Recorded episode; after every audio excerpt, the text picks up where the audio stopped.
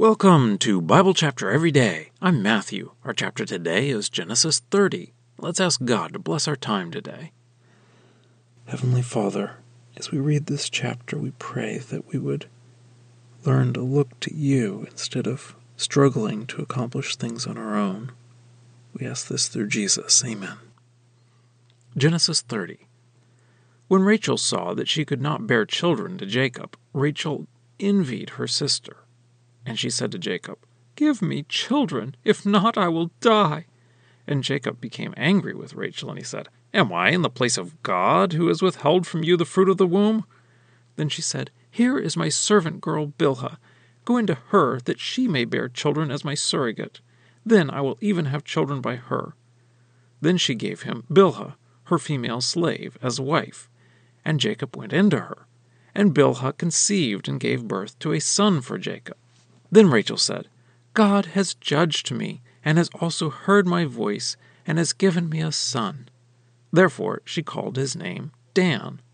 And Bilhah, Rachel's female slave, conceived again, and bore a second son to Jacob. And Rachel said, I have struggled a mighty struggle with my sister, and have prevailed.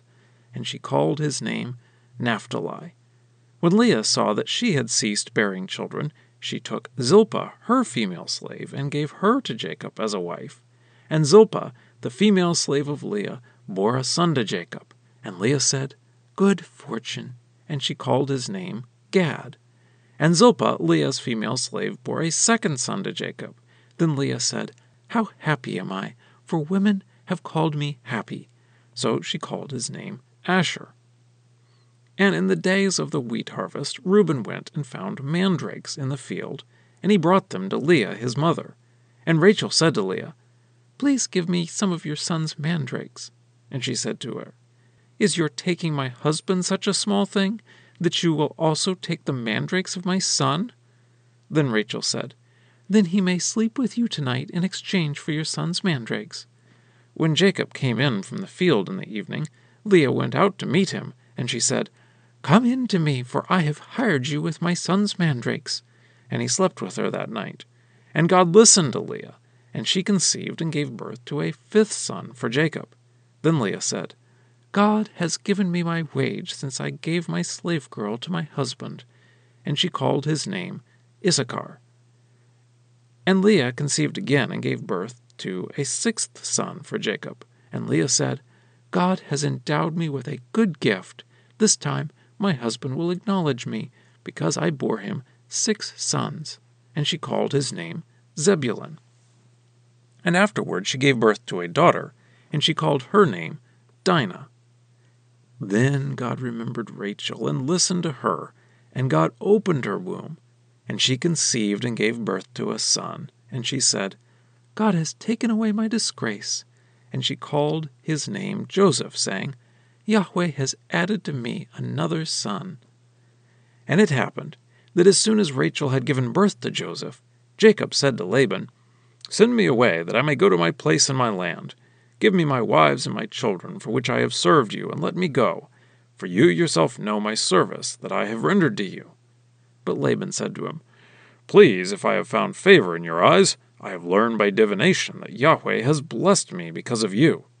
And he said, Name your wage to me, and I will give it. Then he said to him, You yourself know how I have served you, and how your livestock have been with me. For you had little before me, and it has increased abundantly, and Yahweh has blessed you wherever I turned. So then, when shall I provide for my own family also? And he said, What shall I give you?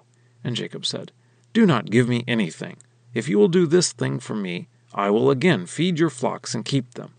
Let me pass through all your flocks today, removing all the speckled and spotted sheep from them, along with every dark colored sheep among the sheep, and spotted and speckled among the goats. That shall be my wages, and my righteousness will answer for me later, when you come concerning my wages before you. Every one that is not speckled or spotted among the goats, or dark colored among the sheep, shall be stolen if it is with me. Then Laban said, Look, very well, it shall be according to your word. But that day he removed the streaked and spotted male goats, and all the speckled and spotted female goats, all that had white on it, and every dark colored ram, and put them in the charge of his sons.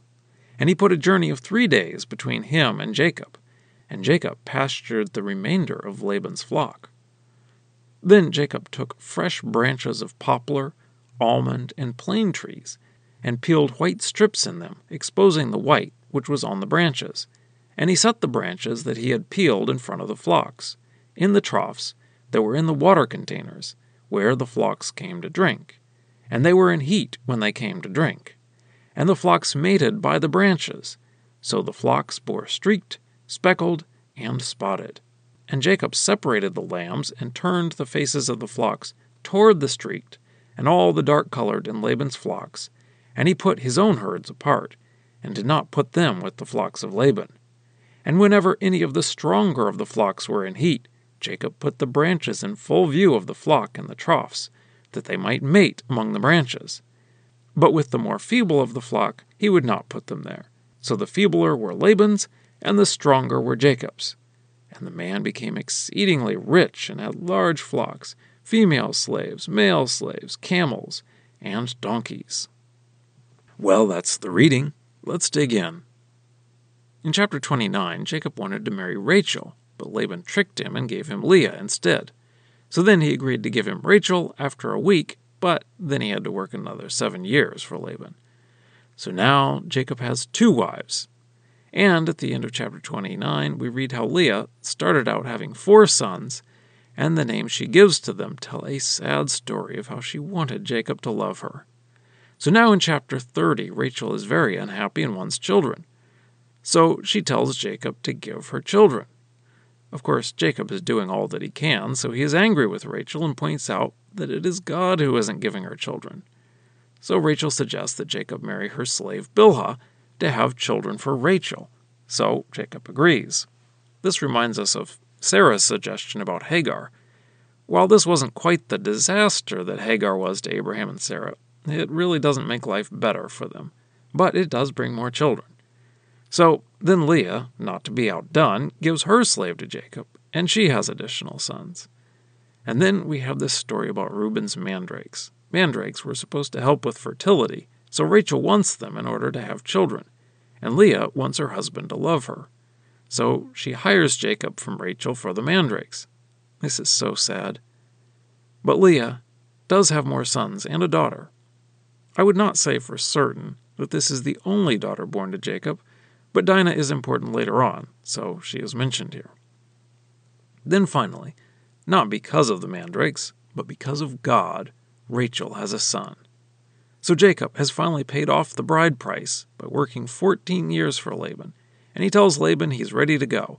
But Laban doesn't want to lose Jacob because Laban has done extremely well with Jacob working for him. And Laban gives God the credit for it. So Laban is willing to pay Jacob. Jacob suggests that any sheep and goats that are born with spots and streaks will be his wages, while the solid colored animals would be Laban's. This sounds like a good idea to Laban because I guess spotted animals were rare, so he figures he will not have to pay Jacob too much with this arrangement. So Laban took all of the spotted animals out of the flock and gave them to his sons. The way it is worded, it sounds like this wasn't quite the deal that Jacob had suggested. Jacob had suggested that he be paid the spotted animals right away, but Laban took the spotted animals first, so Jacob would start with nothing and would only get the future spotted animals.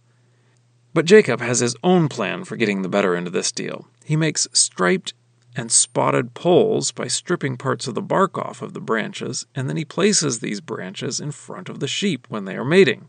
The idea is that the animals will see spots and stripes when they are mating, and that this will somehow influence the way the coat of the resulting sheep will turn out. And the deal does indeed turn out in Jacob's favor, and he becomes rich. And now for a deeper dive. We see a lot of struggling in this chapter Rachel and Leah struggling with each other, Jacob struggling with Laban. It was a hard life for Jacob. But God is accomplishing giving Jacob a lot of sons in this process. And we see throughout this chapter that God is the one who's really working things out even though everyone is struggling to accomplish it themselves. Rachel is upset with Jacob because she cannot have children. But instead of praying to God about it, like Isaac did when Rebekah wasn't having children, Jacob is just angry with Rachel.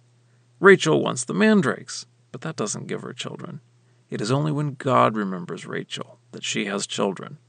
Then we see Jacob and Laban, and Laban realizes that God is blessing Jacob. Jacob still thinks that he's doing everything for himself, but Laban can see that it is God. Of course, Laban is part of the problem that Jacob is struggling against.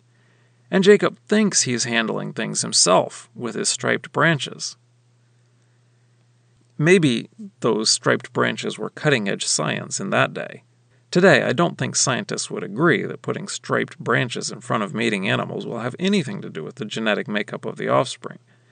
Now, maybe there's something about genetics that modern science doesn't understand, but more likely, I think Jacob was wasting his time working hard on those useless branches here.